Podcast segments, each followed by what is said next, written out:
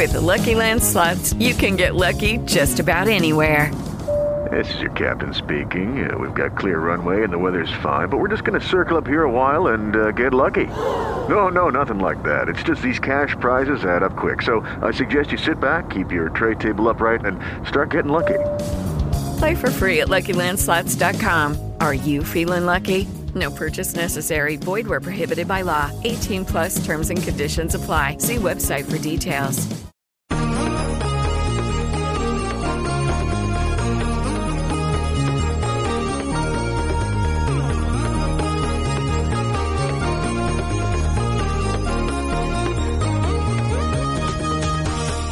Good evening, and welcome to Red Shirts and Runabouts. They don't know it's part evening. Of the it's evening here. That's true.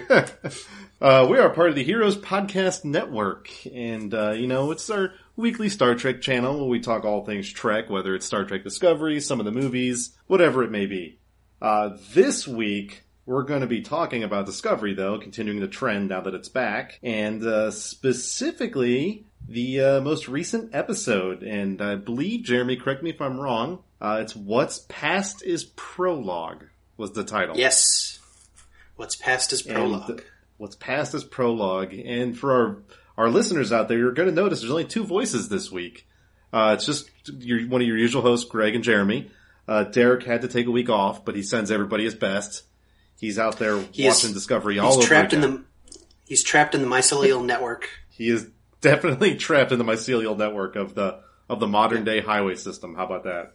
Yeah, exactly. Probably just as dangerous if you think about it. Uh, probably, yeah. So pretty close. Pretty close. At least no black alerts. You're not gonna you're not gonna vanish into an alternate timeline. Hopefully, not driving around our, our hometowns. But he might end up uh, about nine months off where he started. Uh oh, spoilers. Yeah, I'd say let's just skip right into spoiler territory this week. Well, it's hard not to. It's just the with this two episode because yeah. they pick up. Again, just like last week, they pick up almost, it feels like, minutes after where the last episode ended. I mean, yeah. it's It basically busts right into uh, Lorca gathering and leading the resistance within the uh, capital ship of Georgiou's... What's what's the, it's something with a C, right? It's They keep pronouncing it the Charon, but I think it's spelled Charon. Charon. Like yeah. C H A R O N, which I thought was like an old Star Trek ship name from the original series, the Charon. Oh, is it? It was one of the Explorer huh. ships I thought that got lost. So that's why I kept wanting to say it like that. But I think they keep calling it the Charon. Yeah. Yeah, and I had the subtitles on, so it, it, I did see that it was Charon was the, the spelling that they were using. But yeah, that was that was pretty nutso. So, so right off the bat, we learned that uh, Lorca made his way to the you know prime dimension, whatever we're calling it, non-mirror, flip mirror.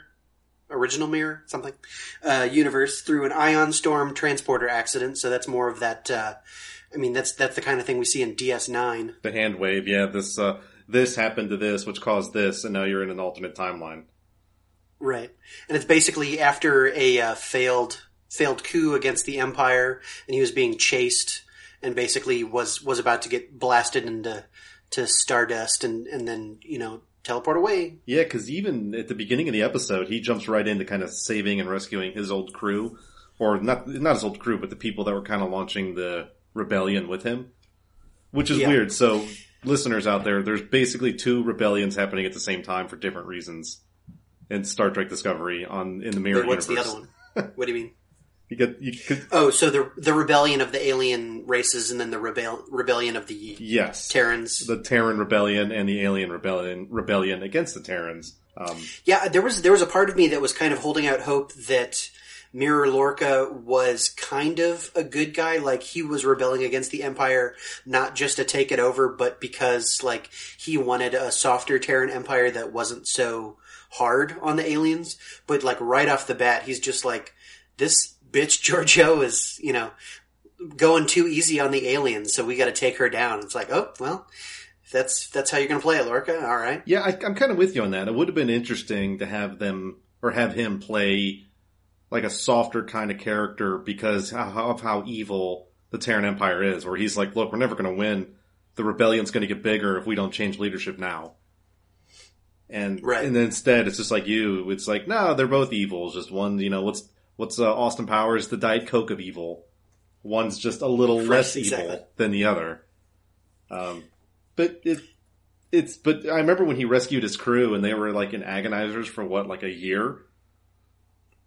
Uh, if not more. If not more. I mean, yeah. At that, at that point, do they have any mental sanity left? Right.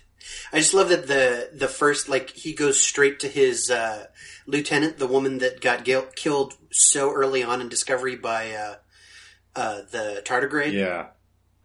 In, in the normal universe. And she seems like she has almost the exact same personality in the normal universe as the Mirror Universe, because she was kind of a, like, questionably evil asshole in, in both universes that just constantly, like, like she just... Her her natural response to Michael Burnham is to just give her the side eye and hate her. Yeah, I openly. mean, there was no no introduction for her or no comparison to how she is versus the mirror versus the prime version of her.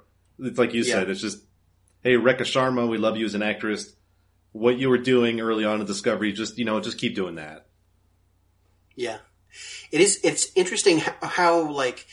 cavalierly they throw around all of these characters as if we're just supposed to so easily remember them from the early episodes of Discovery, where they were pretty much like, a lot of them were only seen either in quick flashes on the deck or either on like the Shenzhou and stuff like that.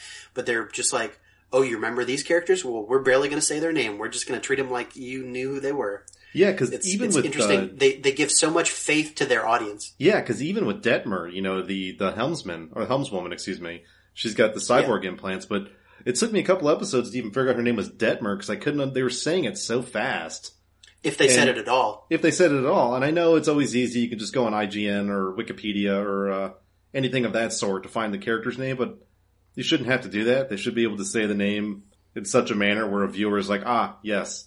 That is well, and for them Susan. to have names like Detmer and the At- Atrios or something, whatever the cyborg one, and then the woman with the the, the dreads is named like Achawibe or something, like a very non like standard, you know, Christian name that would be easy for American audiences to pick up.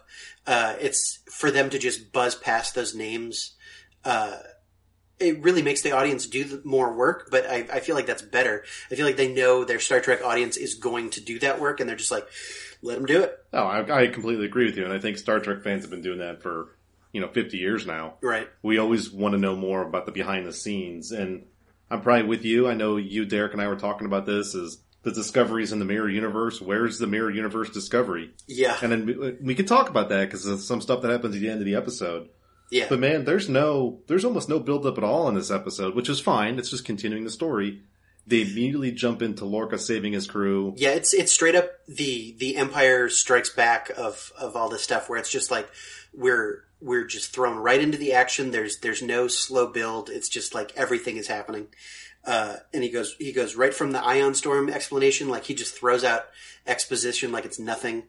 Uh, and then he dives right into uh, looking for Mira Stamens, who's hiding in that hollow cloak, which is the funniest thing. He just like, he threw up uh, like a, a little cloak shield that he was just standing behind, that Lorca just ripped him out of in that lab. It's uh, very reminiscent of an episode in Star Trek Next Generation called, uh, I think it's Reunification, where they do the exact same thing.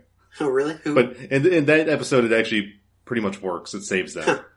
um But, you know, it's, it, it and I, that's the one thing though, because we were talking about how, like, I can't even remember Rekha Sharma. I remember the actress's name. I can't even think of the character's name, the old security chief that came back. Yeah, I have it in my notes how, from like the early days of taking notes, but uh, off the top of my head, I have no idea. And the reason I bring that up is she's like the same as she was early on.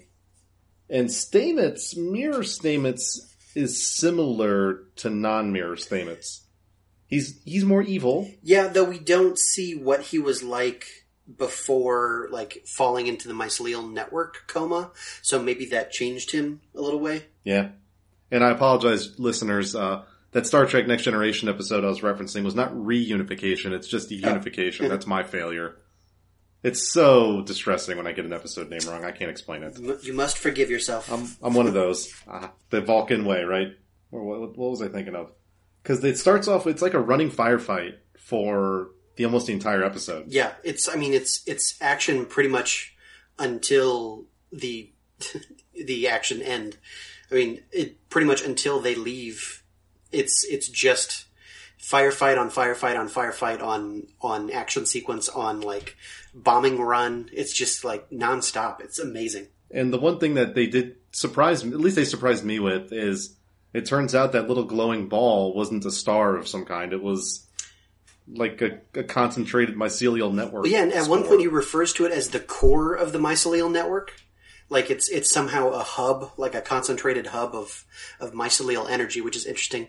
But yeah, that's apparently what is running the, the Charon is is just a ball of, of mushroom power, an endless mushroom reaction that's somehow killing th- the entirety of the all known universes, which is uh, kind of one of the I probably I mean easily the biggest threat we've we've ever seen presented in a Star Trek plot. Is not only is this your universe being killed, but all life in all universes will be killed if nothing is done. It's like there's... Yeah, because even the Genesis device never posed no. that kind of threat. That, that was planet by planet. I mean, even if something was going to destroy the universe, this is going to destroy all life on all universes. It's like there's no there's no going up from there. That's that's kind of it. And I used a reference to the T V show Fringe a couple episodes ago, and this is, again, kind of a throwback to what Fringe did on Fox way back when, where there's like two alternate universes, and essentially if one's going to get destroyed, it destroys right. the other one as well. And in this case, the mycelial network, which is apparently way more important than just for, you know, space travel, can tear apart the fabric of, you know, the universe, space, yeah. time, and everything. So so I really like this episode. I, I love all the action. I mean, from from episode two, that's been my favorite thing about Discovery is just the ability to make it a quick action movie. But uh, I, I have a big uh, problem with this and something from the end of last week's episode in that so many of Michael's and Lorca's, like, plans involve getting captured and then just slightly jerking to the left and then killing everyone in the room. Like, there's there's no restraints. There's no, like, no one has any control over their prisoners. It's just like, we just expect them to stand perfectly still. And it's like, oh no, they're killing all of us with two moves. Well, there's that, and their plans almost rely on people doing exactly what they expect them to do. Right. It, you know, if, if they would have captured Burnham and Lorca, what would... What would the plan have been if Georgiou, Emperor Emperor Georgiou just spaces Lorca right then and there? Or and she's like, no trial, yeah. no jail, you're, I'm throwing you out an airlock. Or if they did anything like put, you know, a force field around them to constrain their movement, or found some kind of handcuffs to slap on them, or, you know, in any way just like held their arms behind them and physically restrained them. None of these plans would have worked. And I always kind of use uh, Galaxy Quest. I know it was a comedy movie. But there's a scene in Galaxy Quest that always struck me as something that Star Trek stories should do. I don't even know if you yeah, remember the I film. Do. But there's the scene where they first encounter, you know, Saris after they accidentally fire yeah. on him and all this stuff. And Saris is screaming at him, you know, surrender your ship or I'll destroy you. And Tim Allen's like, oh, yeah, no, I get it. I got to find the thing and I'll give it to you in a, you know, I got to go find it first. Right. Put it in a box. And Saris just screams at the screen, you have ten seconds. I'm like, that's what a villain... Like, if I was a bad guy, that's what I would do. You know, I would chain up Lorca with one hundred guards around him in an airlock. And if anyone does something weird, the airlock automatically explodes and they yeah. all die. It's not like the Terran Empire cares about casualties anyway. Yeah, it's it's interesting to see the, the difference between the two guns, too, in these action sequences. Because you have the phaser pistol, which evaporates people into a red mist, and then you have the phaser, like, assault rifle, which appears to just kind of blast through people. Uh, like, it, it made a straight hole. Yes. For, to go through that guy's head, that was amazing. Like, Mirror Georgiou well, gets in that I'll fight give... and blasts him, like, up through his chin, out to the top of his head. Yep. And that, I'll give I'll give that to C B S, and this is something you could really only do with a streaming T V show right now. Is kind of use those kind of mo- those moments of violence. Because I wouldn't say Discovery is by any means a violent or a gory show. It's just more violent for Star Trek. But it's got nothing on half the T V shows out there, comparatively. I mean, it's got nudity, it's got profanity, it's got, like, full-on gore. I mean, we saw some, some pretty messed up things really early on with, like, the, the Klingon guts getting all twisted up. And and yeah. people like eating chunks of other people and stuff like that. So it's it's pretty much gone there. It's gone to that, that T V M A level many times. So this would not pass censors on C B S at all. I mean, it's it's like at post ten p.m. level for a, an H B O or a Showtime even.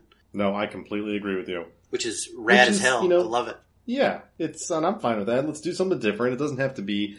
You know, I know I was complaining a few episodes ago about... I sometimes miss the one-off episodes that Voyager would do or Next Generation, the original series would do. But you know what? Stuff changes, and Discovery is one of those shows where it's definitely improving with every episode. Yeah. And I've continued to say it for years. I've continued to say it on the podcast.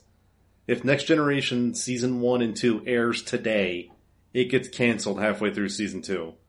And I say that with one, everybody yeah. knowing my obsession with Next Generation. It's just there's so many bad episodes where today a network would be like, uh, so ratings just keep plummeting and nobody likes the storyline and the characters are strange.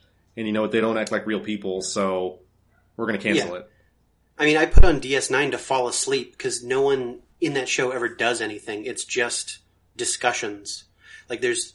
Even Next Generation, once every few episodes, will have a little bit of a space battle. D S nine is always just talking, and it's like... Yeah, up until about seasons five, six, and seven when it gets crazy. But even then, it I mean, gets so crazy at those seasons that... Even then, they come back like from commercials, and someone is, like, holding their shoulder from a phaser blast, and then they're talking about what peace treaty to negotiate. It's It's never like... a straight-up hallway run, you know, nobody's doing wall runs and kick flips and bat- blasting people through the face and stuff like that. It's like nothing nothing ever in the history of Star Trek has come close to the action sequences in Discovery, except for maybe, like, Star Trek Beyond, but not certainly nothing on T V. Yeah, and the thing that I like about Discovery is it feels like every shot counts. Oh, yeah. Whereas in D S nine, the latter half of the seasons is... You know, you got Klingon battlecruisers getting destroyed after two torpedoes, and Deep Space Nine itself firing five thousand torpedoes in, in a combat. And I'm like, this is cool T V. I enjoy it. I like watching it. But there's almost, you know, when when Federation is losing, you know, three hundred ships a week at some point, I'm like, it's so, the the numbers get so high. It's like hard to actually bring it down to a personal level, which as Discovery, you know, they're... one ship in the Mirror Universe, and they're like, uh, everybody hates us and wants to kill us, so we have to actually be careful with what we're doing. Yeah, I mean, you, there was, there were points early on where I was like, well, this is, Discovery is all, all just people doing these very, like, distinct things. Like, everything is the third act action and wrap-up of, of a given Star Trek, like any other Star Trek series. You don't have any of these, like, ten forward, Uh, playing poker, like people talking about their kids kind of moments that you did in previous Star Treks. But as it's gone on, it's like, oh no, that's not what Discovery is. Discovery is, is, um, like a sci-fi movie. It's, it's a high action, high intensity, like no discussion. Let's just get some stuff done kind of show. Yeah. And even Lorca and Georgiou, who are playing relatively evil characters in the Mirror Universe, they're actually taking pretty deliberate action. You know, I thought the little hallway phaser fight with when uh, Georgiou's trying to cap, track down Lorca. Yeah. I thought it was goofy in the sense that the people are just kind of standing out in the open, taking trading phaser shots. But, again, it's Star Trek, and whatever. I mean, people need to be able to see what the hell's happening. I love those turrets. Without that, having that to hide behind like, cover. That made me think, like, why has there never been a turret in all of Star Trek? It's, it seems like very logical technology that... If you have if you have people that need to be taken out that are like boarding your ship, yeah, throw a like a point mounted turret on the inside of a hallway and zap them. Especially if it's on the Emperor's main ship, right? And there has been a coup attempt at least once in the past. Yeah. So it would make complete sense for them to install those. You know, I'd be a little bit more paranoid, and I'd put them like everywhere. Yeah. Also, there's. But it was still cool to see. Also, it's it seems like bad planning on anyone's part for there to be like. A five push push button activation of Stamets' bioweapon to just be pumped through like decks eight through eleven. It's just like what were you that what were was, you making that for? That was something. Yeah. Again, it's the whole you push two buttons and you have, you know, H M S Pinafore playing. Right. In this case, it's you push five buttons and you have an organic death cloud that can wipe out who knows how many they killed? Hundreds? Thousands? Oh, yeah. I mean, it's a big ship. I mean, yeah, for for a ship that's city sized, for it to take out like you know, a third of the city, that's got to be thousands of people. Yeah, you would think. And they kind of do it without remorse, which for the Mirror Universe makes complete sense. And then on the opposite side of the spectrum, while all this crap is happening on the Charon, you have Saru, who in the past few episodes has turned out to be one hell of a captain. And is and, is he the first non-human Federation captain? Yes. In Star Trek, there have been other characters who have played the role of captain temporarily. Like, Data was captain of the Sutherland in Next Generation. Spock, obviously, was a Vulcan captain. But but as far as the timeline goes, this would be before all of that. Yeah, this would be before all of that. And it's also the first time on consecutive episodes where it's been a non-human captain. Right. And I, and I know there's somebody out there listening going, wait a second, Greg, there were these seven episodes of Voyager. I'm like, stop. This is the first time, you know, Saru has taken over, because technically he's he's the captain now. Yeah, I mean, this is this is really the first time where we've seen a, a captain. Yeah, I mean, I mean, I mean, this is all first. Like, Discovery does not follow any kind of pre predestined uh, plan that other Star Treks might have in the past. Even even Enterprise, which was so detached time-wise and kind of setting-wise from the previous ones, which kind of all built on each other chronologically, it's still, like, you had your Planet of the Week episodes, and then you had your kind of core arc that would bounce around, but everything was still largely wrapped up at the end of a given episode, unless it was a, like, to-be-continued two-parter.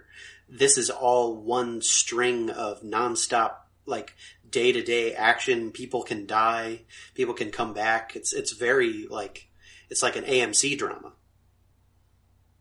No, that's a good comparison. It does, it is like an A M C drama, or even an H B O drama, or old-school sci-fi, you know, before it became sci-fi or whatever. Yeah. I know it's still pronounced sci-fi, but it looks weird. Sci-fi. It's, it's like one of those shows with every episode's lead, it leads into the other, which leads into the other, because... There there are episodes of Next Generation, the original series, D S nine, I don't mind skipping. I'm like, eh, yeah. I didn't care for that episode or whatever. It would be very hard to do that with Discovery. Oh, yeah. Except for the first two. Yeah. You could skip the first two. I mean, you could have, but now they kind of are more important. Well, they're a lot more important now, I guess. You're right. Yeah. And especially coming back to the universe. So, let, I mean, let's let's hit the plot points again. So, um... yeah, Lorca leads the resistance. He gets his people out of the agonizer. He pretty much takes the ship over. Uh, she, uh, Philippa Georgiou, Captain, whatever, Empress, uh, emergency teleports to some hidey hole conference room somewhere deeper in the ship. And, uh, Lorca gets, gets the bridge. And now, now our Lorca that we've known for, for nigh on, what, fifteen episodes, something like that, um, has control of the Terran Empire and, and pretty much names himself Emperor, uh, which is uh, quite a twist. Yeah, and it also throws out any shade of doubt that we were talking about earlier that maybe Lorca is trying to be like a multi multicultural, multi-ethnic kind of emperor to bring peace right. to the Federation. No, he no, wants, he he wants to up, be worse. He, he straight up wants to be worse yeah. and he, than Emperor Georgiou. And he disintegrates Mirror Stamets after Mirror Stamets helped him not only like... take down her force shield and, uh, you know, kill everybody and, and all this stuff. He just, he disintegrates him. So he just, he just is that ruthless. We just haven't seen it yet. It's, it's shocking. It was, especially with the ruthlessness of it. You know, I mean, you go, you already got the idea he doesn't care for Stamets anyways. Yeah. I mean, he's, he's certainly been willing out, to spend Stamets' real Stamets' life in the past. Yeah. And I get what some people have been saying online after you see this episode. You know, it makes a second viewing, knowing everything you know about Lorca, you're going to pick up on more stuff. Yeah. Just naturally. And even Jason Isaacs, there's a good interview he just did the other day, and I know we shared it in our, our private chat, yeah. where Jason Isaacs is talking about there's stuff that his character does in the past episodes that you'll pick up on now that maybe just slipped by on your first viewing. And I, that's kind of neat. And yeah, I'm excited for the rewatch. Yeah, me too. And I do enjoy the whole... I'm trying to think of the best way to describe it. It's almost the Babylon five type, the, the novel on T V. Yeah. Where stuff happens for a reason, and yeah, you get a one-off episode every so often. But, you know, I'll be honest, some of the one-off episodes in Next Generation, like I said, were, you know, where Doctor Crusher falls in love with, like, a weird zombie vampire ghost that was in love with her grandma or something. I'm like, what is... This is... What is this? This is just weird. It's not bad. It's just weird. Yeah, but, I mean, Discovery has had... inconsequential fluff episodes too, like the um oh, what is his name? The Dwight. Oh, the Mudd. Yeah, Harry Mudd.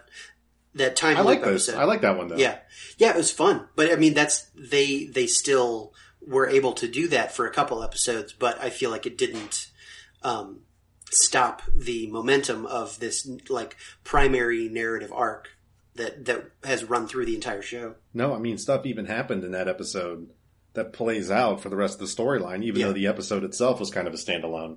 And it's, you know, but like to get to the plot points you were talking about, I mean, the. On the Charon, it's basically a running firefight the entire time. Even after Lorca takes control, there's still ongoing fighting. But on the Discovery, because Burnham's able to make contact with them, Saru really starts kind of... He was already doing it the past couple episodes, I th- or past couple of episodes, excuse me. I think this episode was really him falling into the role of captain very well. Because he acted like a captain. He was giving pretty good orders, but he still cared about his crew. It's kind of like what a Picard would do. Yeah. Well, that's what everybody's been talking about is, is Saru's speech in the mycelial lab or whatever, um, where he pretty much inspires everybody to to not accept a no-win situation. Um, like, that was that was a big... I mean, to, to say what everybody says about Trump, that's when Saru truly became captain. Yeah. I mean, he was making a speech to get the people riled up and fired up, and to know that, you know, by the way, this is going to be difficult, but I'm, you know, I'm not going to let us fail. Right. But yeah, I mean, that's, they, they come up with the plan. So, uh, to, you know, touch on the plot, um, they, Stamets pretty much brings to light everyone on the Discovery's, brings, wait, uh, how do I phrase this? Uh, Stamets tells everybody that the mycelial core powering the Charon is destroying all life in all universes, and everybody takes that in, in pretty good stride given the severity of that situation. Um, but it also pretty much says this, we are the only ones who know this, we are the only ones who can do anything about this. We have the spores that we've cultivated, and we can use those Uh, on our torpedoes to destroy this and release the energy back into the universe, pretty much saving ours and every universe. Uh, but it might be uh, a sacrifice. We might die in the process. And everyone is totally on board to do it, though they kind of look look at the plan with grim resolve. And uh, Saru says, like, listen, if this is what has to be done, it has to be done, but uh, I, I think we can do better. And everybody kind of goes goes back to work with, with that hope in their hearts and comes up with a plan that not only allows them to fix everything, but uh, kind of ride the wave back into uh, Universe Prime. Yeah, and that kind of also plays along with a comment that Burnham made to Georgiou about, you know, why'd you do this? And she's like, this is Starfleet. This is what Starfleet does. And yeah. that's that's true. And Saru plays that up, and this crew of the Discovery play that up. Where you, I mean, it's only been, you know, three episodes, but nobody in the Mirror Universe is going to be sacrificing themselves for probably anything. No, and it's, and Lorca even refers to the, like, he's talking to, he hails the Discovery when the Discovery comes out of warp, and he says, like, I wish I could turn you guys to, to the side of the Terrans, but you're all in this cult. And he just re- refers to the Federation as a cult, which is, it's kind of hard to, Hard to hear that almost, because it's like to to hear people say like, uh, you guys and your like multiculturalism and your love of aliens, you guys are a bunch of cultists. It's like, oh, Lorca, no. Yeah, and he obviously meant it with complete hatred and complete spite, and it yeah. makes you realize that you already you already know this anyways, but it even it reinforces the fact that every moment he spent in the Prime timeline was absolute agony for him. Yeah, because he couldn't eat Saru, and he wanted to the whole time. Oh, you know, Kelpian burgers. You know, every time Lorca looked at Saru, he was just like, that would be delicious. But he just, he just couldn't. It's hard. Well, like you said a couple episodes ago, it, that's still kind of like cannibalism in a way, eating another sentient species. Anyways. I didn't say that. Before we get off, before, oh, I thought, I thought that was you. I don't know. No, I was saying I he, looked, he looked delicious once cooked. He looked delicious. Get the get the salt and the Klingon ketchup to go with my side of Kelpian today. Yeah. I mean, did you see Shape of Water? Doug Jones looks delicious as a weird aquatic man. I, I still have not seen that. I definitely need to. Um, I've heard good things. But again, Doug Jones can act the hell out of anything. Well, yes. Everybody knows that by now. He's amazing. with his weird with his weird clicks, his thinking clicks. His weird, he has weird thinking clicks, and you know, if you think about the beginning of the season, I think there's a lot of people that didn't like him. Well, he was he was a coward. I mean, he he was trying to hold people back. Uh, he often was unnecessarily confrontational about um, Michael and Michael's involvement on the ship. Uh, so it was it was easy to dislike him, but he's that's why it's made his arc.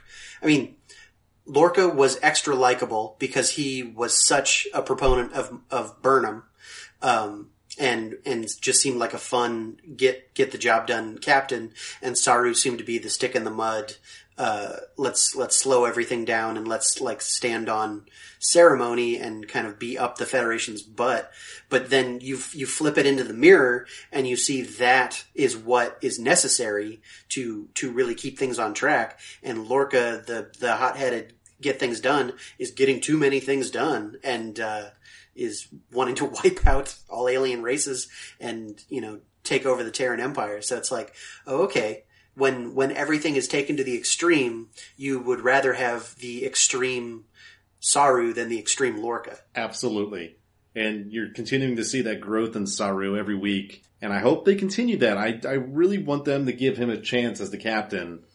I know it would be so easy for the showrunners to, you know, kind of elevate Michael Burnham to that rank. No. Just surpass everybody. Specialist Burnham. But she's, I mean... Specialist Burnham. They want to throw her in the, you know, stockades back at Federation. She's kind of only on temporary leave, given all the stuff that she did. That's a good point, but it seems like with the way the episode ends, they might be willing to, for, to look past a bunch of that. Yeah. Well, but be- before we get to the end, we got to talk about the fight on the Charon. Yeah, or the... The, the end fight. Right. Which, yeah, there's so many of them. So we have, I mean, it's it pretty much all kicks off with Michael bringing Georgiou back to the uh, bridge um, with the understanding that at some point, as soon as people aren't looking, they're going to just kind of juke left and juke right and then kick everybody's ass, which is like, oh, that's that's a plan, I guess. It's just, we will beat them. It's like, okay, yeah, well, it was. It worked. I was almost wondering if it was if uh, they were going to kind of do a Blaze of Glory type thing, and they kind of do, but it definitely they obviously had plans within plans within plans. Where yeah, Georgiou was not going to go down quietly, but she was. Georgiou was willing to go down to with her ship because she felt like she had already lost in like yeah. capital L lost, and and Michael wants to save Georgiou however she can because. Of, of the guilt of, of losing, like, non-mirror Georgiou. But uh, the fight all kicks off when Discovery just blasts a big damn hole through the ceiling and just, like, knocks, scatters everybody. And then they all just kind of take off in different directions. And it reminded me a lot of the uh, throne room fight in uh, The Last Jedi. I'm assuming yeah, you've seen I mean, The Last close, Jedi. The close quarters combat. Yeah. Where there, Michael just picks up that scenes. mace. Yeah. There's even a couple scenes in there where uh, Commander Landry, that's her name, the the, the actress Sheka, or Rema Sharka? Yeah. Uh, she's back, that's her character name, Commander Landry. I could have sworn there was a scene, I want to go back and watch it in slow motion, where she's fighting Burnham, and Lorca hits her with his sword. Hits Commander Landry with his sword to get her off. He does. That's Burnham. What kills her. He He just slashes at her and knocks her out of the way so that he can... kill Michael, or and that's Georgiou. The weird part where yeah. I wasn't sure if because he kind of they they kind of show it a little bit afterwards. It still feels like he thought he could turn Michael Burnham. Yeah, um, yeah that that was a weird exchange where she says, "If you let everybody on the Discovery go, you can have me, but only my mind, not like not my body." And then he kind of has this moment where he goes, says, "I'll wait for you to get settled in." Which I don't know if that was implying after you get settled in, I'll have your body too. But there was something very unsettling. I mean, it, yeah, it kind of felt that that's what he was hinting at is, oh, eventually you'll, uh, eventually you'll give in and I'll have whatever I want to have. Right. Which until this point, I never really got that vibe from him and Michael. I never felt kind of like a lecherous grooming for, um, a, a romantic interest. It always just felt like, he had almost like a father-daughter kind of deal with her, but I don't know. It, it a lot of this um, Lorca lusting after Michael piece of the narrative feels kind of abrupt, and I'm not super on board with it. But uh, I guess it's a moot point, given what happens right after that. Yeah, I mean, it's a moot point, but I'm kind of with you in the sense of, are we just going to believe everything the Terran Empire tells our people now? Like, do we do we honestly think they would never try to say stuff just to get underneath our skin? I mean, of course they would. They do it to each other. Why wouldn't they do it to us? Us. Like, I'm actually part of the Star Trek universe. Yeah, us. Um, I can't believe they did us. this to us. But, I mean, th- w- people have been shockingly honest um, now in, in the Mirror Universe, because pretty much there's no guile anywhere in this episode. Everybody's just kind of telling it like it is. I mean, probably yeah. the, the biggest liar in this whole episode is Michael, given that she was planning to betray Lorca and, you know, all that. And he did not see that happening or coming at all. And also, I got to say something I noticed about Lorca, and I'm probably the only one, because my brain works like this. When I saw them fighting in the throne room, and he actually reminded me of Benedict Cumberbatch from Into Darkness. Because he had like a longer, he had like a longer you. cloak. I know, I can't help it. He had like a longer cloak. Well, that was, they, there's so much time elapsed from the uh, original scene where he's bringing people out of the agonizers to that final fight. And he had that same stream of blood down the side of his face for probably the full like hour that, that elapsed across this time. It's like, you'd think one person would just like spit on a Kleenex and just go like, let me get, come here, let me, let me get that. You think, yeah, I mean, when it's starting to, like, cover up his eyes, you think somebody would be like, all right, here's a paper towel. Yeah. You know, here's a, here's a moist towelette from Chick-fil-A or something. Just use this to clean up your face. Uh, but again, it just shows that apparently he doesn't care. You know, blood doesn't bother him. Yeah. Also, he calls, he calls, uh, Philippi, uh, Philippa Georgiou Pippa, which I thought was interesting. Like, she got, she got mad at Michael for calling her, uh, Georgiou, but Lorca just shoots off a pippa at her, and she barely reacted. Now, that sounds like a romantic nickname to me. Obviously, yeah. there's no romance yeah. between those two, but that's almost like a romantic ni- nickname you give to your better half, whose name happens to be Philippa. Philippa. Yeah. You call her Pippa. Yeah, that was very familiar. Uh, another thing that uh, was a little bit disappointing for me was uh, Captain Killy uh, goes away in this episode. So, like, at the beginning of the episode, we see Tilly with her with her straightened hair and her Killy uniform. But as soon as they're like, we have a solution, and we're like, we just know we're back to being Discovery, uh, she her hair goes back into the frizzy uh, ponytail. It's like, oh, Captain Killy's dead. Long live Tilly. Yeah, if you think about it, Captain Killy is almost like an internet meme now, because she was hugely popular for, like, ten minutes on that episode um, when she was introduced. Yeah. And then nothing ever happened. It's like Chekhov's gun. You know, they talk about this cool, interesting character, and then nothing ends up happening with her. Except there still might be uh, Captain Killy of the Mirror Universe Discovery loose somewhere in the uh, Prime Universe. Well, in which case, she better get off her ass and start helping. Yeah. Uh, but we're not going to spoil that just yet, but stuff happens at the end of the episode. Uh, after we want to talk about Lorca's, you know, lovely death, which, by the way, spoilers, Lorca dies. Well, we don't know. He was he was screaming as he was being torn apart. So so something we see early on, which is which is a, a real Chekhov's gun, is uh, Lorca threatens to throw Mirror Stamets uh, as soon as he takes over the bridge into a a big like Mister Burns style execution pit that they have on the bridge of this Charon uh, that just drops you straight down into the mycelial uh, core. Um, So when, when they get the chance to throw Lorca in, they do. They throw him in whole, so he's he's clearly intact. But uh, as he goes down, he starts to almost – it looked like he was digitizing uh, and like, you know, kind of fading away in little squares. And we hear his his scream even as he's being disintegrated. So I I think he's just going into the mycelial network. I think he's in the Mushroom Kingdom right now. Wasn't he stabbed in the in the back, though, at the same time? Well, yeah, he was he was stabbed through uh, the the center of his sternum by uh, Georgiou, um, so that would be a killing strike. But as he's as he's disintegrating, we see like a particular uh, density of the light from the mycelial whatever spores uh, right in his chest. Uh, so it looked like they were either knitting him up or maybe like infesting him. The infesting thing would make sense because they hinted that with Mirror Stamets. last episode when he's showing what happened when he put the spores in him, and he's like, ah, I'm kind of infested now, and I don't know right. what to do about it.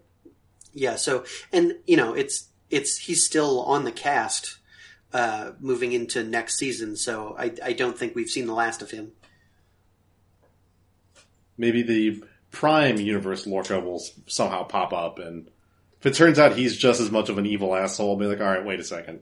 Yeah, it's just like, this um, guy like, sucks in every dimension. Like yeah, this guy's just a jerk everywhere he goes. But that's that's a big thing that they've been doing in uh, The Flash uh, on the C W, is there's the guy that plays um, like the professor that works with them, and there are, you know, fifty-two multi-universes, parallel universes, so they just keep bringing in. There have been about six different iterations of the same character, all played by the same actor, so maybe they'll just keep doing that where they'll just bring in a new Lorca, and it's like, what do we think about this Lorca? No, let's get another one. Jason Isaacs is just, why did I sign in a ten-year contract? Yeah, he just, please kill me. He just comes comes back as Lucius Malfoy for a little while. It's like, ooh, which universe is this? All right, you know what? I would I would actually pay money to see that. That'd be like, pretty great. C B S All Access, you heard that. I'll I'll pay double the monthly subscription to see Lucius Malfoy on the bridge of the Discovery. Wow, a whole se- seven extra dollars for them? I'm sure that's... No, I, I do the ten dollars subscription, so I don't have to deal with commercials. Ooh. So twenty bucks. I'll give you guys twenty bucks for Lucius Malfoy to to apparate, and he appears on the bridge of the Discovery somehow. I'm just I'm just happy to see uh, Georgia doing her high kicks, or Georgiou. That was awesome. That was like how she got out of five different predicaments during that fight was just to kick above her head. She's just like kicking knives, kicking lasers. That actress has got the chops to do it, so it's... Uh... Yeah, she's. I'm not. It's, she's it's either Crouching living... Tiger or Hidden Dragon. I forget which one. That's right. Both. Oh, what? Wow. Crouching Tiger, Hidden Dragon. Yeah, it's one movie. No, I, um, I meant which of the titular Crouching oh, Tiger or Hidden Dragon is she? Nah, she's definitely both in this episode. Yeah, she both but, crouches so, and hides. So they space mushroom-fy Lorca, and the Discovery is able to reactivate its spore drive. And I really, I, I have to admit. You know, I'm the critic who criticizes everything, but I liked, I really enjoyed the sequence of Stamets figuring it out, basically. Yeah. And the scene of him and seeing Hugh, or Doctor Culber, excuse me, in uh, in the in the network. I like that emotional stuff because I can relate to that. I think most people can. Yeah, and it was it was a good like goodbye for Culber too, because I would assume that's probably the last we're going to see of Culber.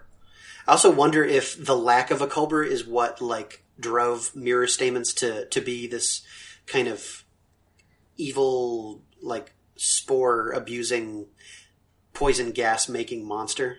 But maybe there's an evil Culber, too, that we just didn't see. Yeah.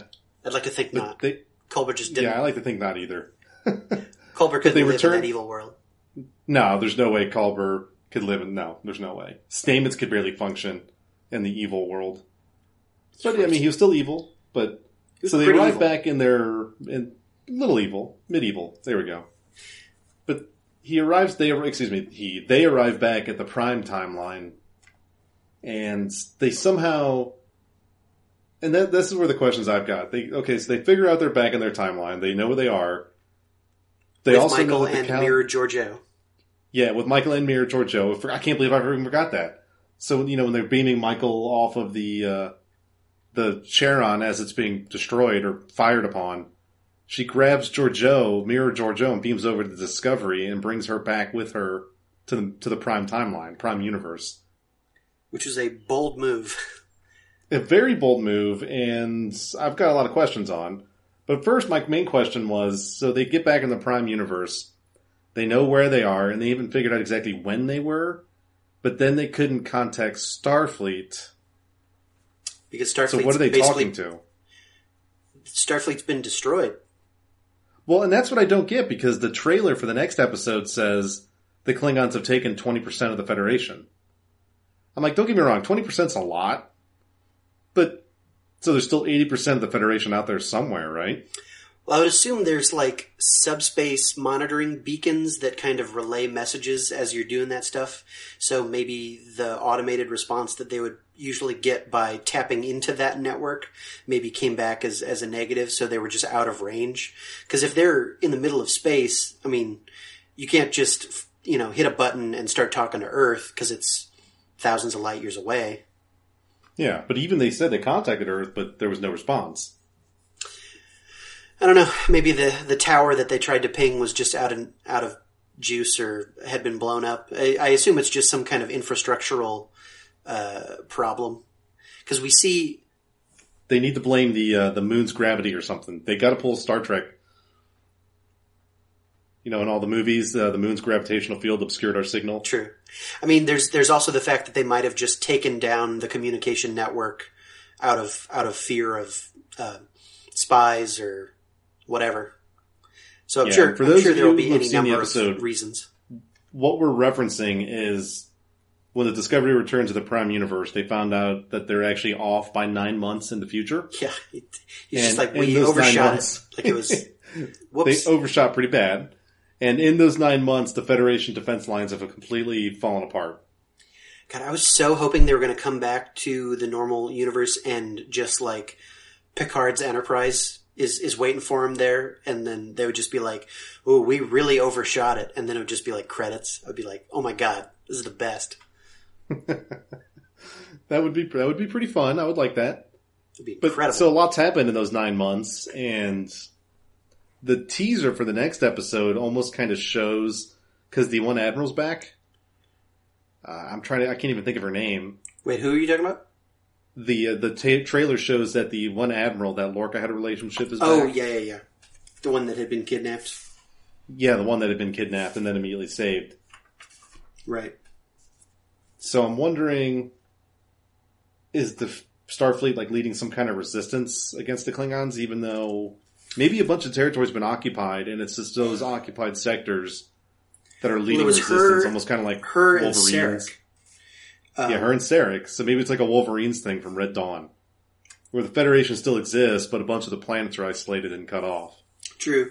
Though we, I mean, the in the history, the known history of the, the normal timeline of Star Trek, this the Klingon War never gets that bad, does it? Not in that, not in the natural timeline, no. I mean, so, there's yesterday's Enterprise, which is a one-off episode of Next Generation, which... talks about how bad a future Klingon war would have been. Right. Not a future one, but a mirror Klingon war would have been. But the Prime Universe, it never they never talk about how the Klingons conquered twenty percent of the Federation and basically the equivalent of sixteen months, however long the show's been airing, plus the nine-month gap. Yeah, that seems extreme. I mean, I mean, it's and but we we also see that, like, how this plays out is Mirror Georgiou brings some kind of tactical brilliance to, to help push back the Klingon force. But I, I, I feel like we don't see a version of this really play out unless they time travel back to the beginning. And do like a hard reset like, of some kind. Yeah, like fix this somehow. Well, they're going to have to, because here's my complaint is they get rid of evil Lorca, which is fine, but then if, if, they're, if they're just going to replace him with evil Georgiou, who is evil, I mean, she eats a Kelpian on screen. She's not like a good person. If they're going to yeah. use her, it, again, it kind of follows the whole Star Trek Into Darkness storyline. You know, why they wake why they wake up a three hundred year frozen dead man? Because you're smart? He's like, no, it's not because I'm smart. It's because of my savagery. It's like, are they going to do the same thing with Georgiou? And Georgiou's like, no, you're all smart enough, but... I'm smarter because I'm savage when it comes to fighting. Well, and let's let's look at the titles of the final two episodes of this season. We have the next one is The War Without, The War Within.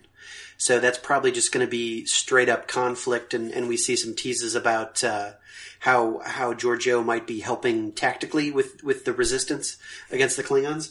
But the final one, Will You Take My Hand? That's that's an interesting title for uh, for all of this. Will you take my hand? I bet somebody's hand gets cut off. They literally have to give the hand to somebody else to hold. Maybe. It's it's a, it's a literal phrase. You know, Burnham loses a hand in combat. And she's like, Saru, you hold this, please. um, Maybe they'll finally wrap up some of the, the L'Rell storyline, because L'Rell's not even in this most recent episode at all. Yeah, L'Rell and Tyler are completely out of out of this episode that just aired. Yeah, and it makes me wonder what they're going to do with them the rest of the season. They've got to do something. They showed a flash of L'Rell um, in in the previews for this coming episode, so I, I know she's going to be a part of that one. But yeah, who knows? They got some. They got a lot of storylines to complete and to wrap up before the season ends. Which, you know what? That's fine, because it means they've already been renewed for season two, so they can actually do some long-term planning, and they don't just have to rush storylines to finish stuff up in the next, you know, eighty minutes of T V. True. And I was so when when we first started hinting at the Mirror Universe and the trip to the Mirror Universe, I was I was worried that it was just going to be like a one and done. Uh, I was, I was, I'm still kind of want them to live in the Mirror Universe for uh, an extended amount of time, but now that they've brought um, Mirror uh, Georgiou back with them into the normal universe, I feel like the Mirror Universe is still very much in play, especially now that um, the mycelial network is is rejuvenated. So spore drive is still like a viable thing, and spore drive, with their known information and uh, Stamets' abilities, allows them basically, I mean, once he gets a better handle on it, unlimited time travel and dimensional crossing. So the, the Discovery can be basically like Rip Hunter in Legends of Tomorrow and just be wherever and whenever the hell he wants to be. The Discovery is basically a TARDIS now.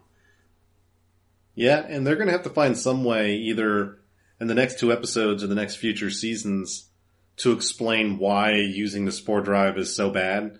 Like, maybe they rejuvenated it this time, but it turns out consistent use poisons it somehow. Yeah. In Starfleet, they make a treaty with somehow all the alien races. They're like, look, it's cool to use this, but don't use it because the fabric of space and time is going to fall apart and we're all going to die. I mean, without the tardigrade, no one else can access it. Only Stamets can, because he yeah. bonded with it genetically.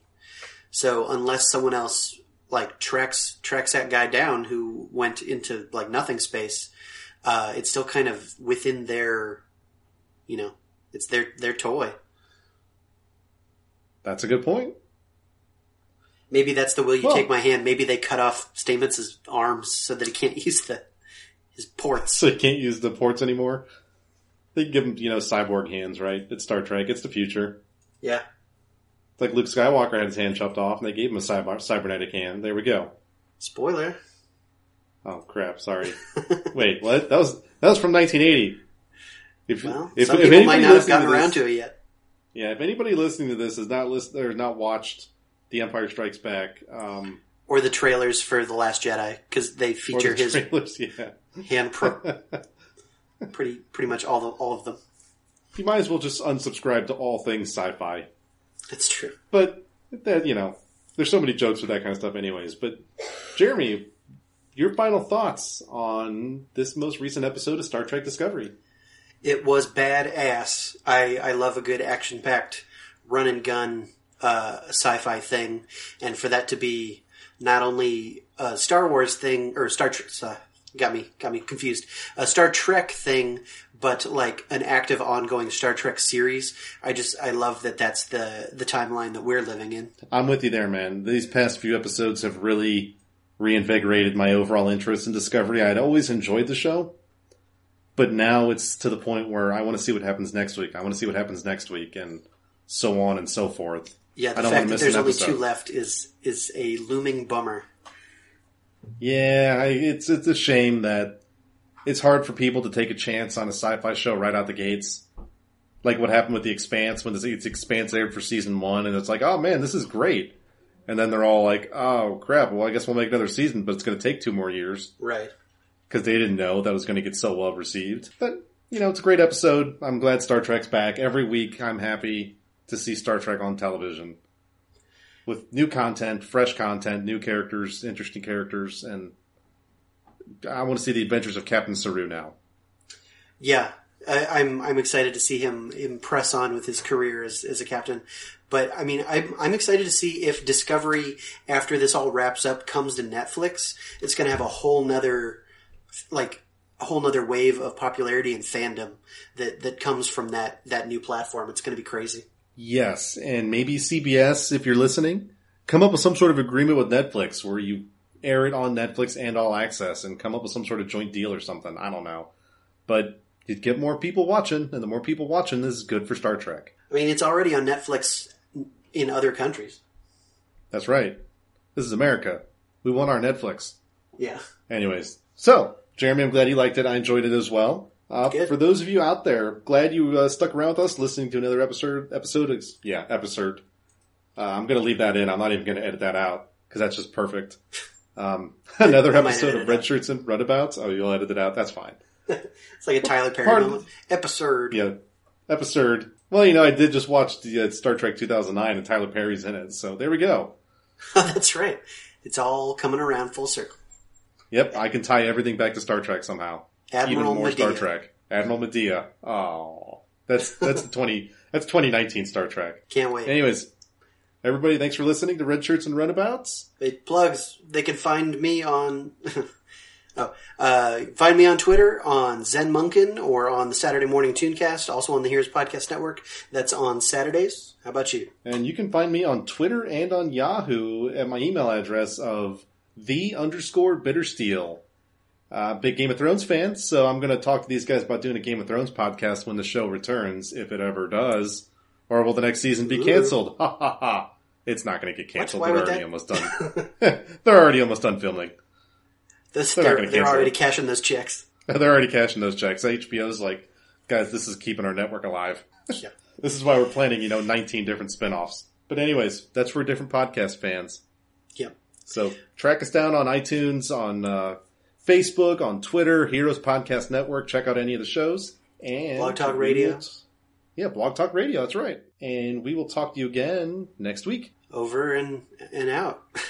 Red Shirts and Runabouts is part of the Heroes Podcast Network. The show is hosted by myself, Gregory Bosco, along with Jeremy Munkin and Derek Mayer. The theme song is by Flying Killer Robots. You can find us, as well as other Heroes Podcast Network shows, at heroes podcast dot com, as well as on iTunes, Blog Talk Radio, Google Play, and anywhere you can use an R S S feed. Follow us on social media at Heroes Podcast on Twitter, Facebook, Instagram, and Twitch. And you can also email us at contact at heroes podcast dot com. Engage.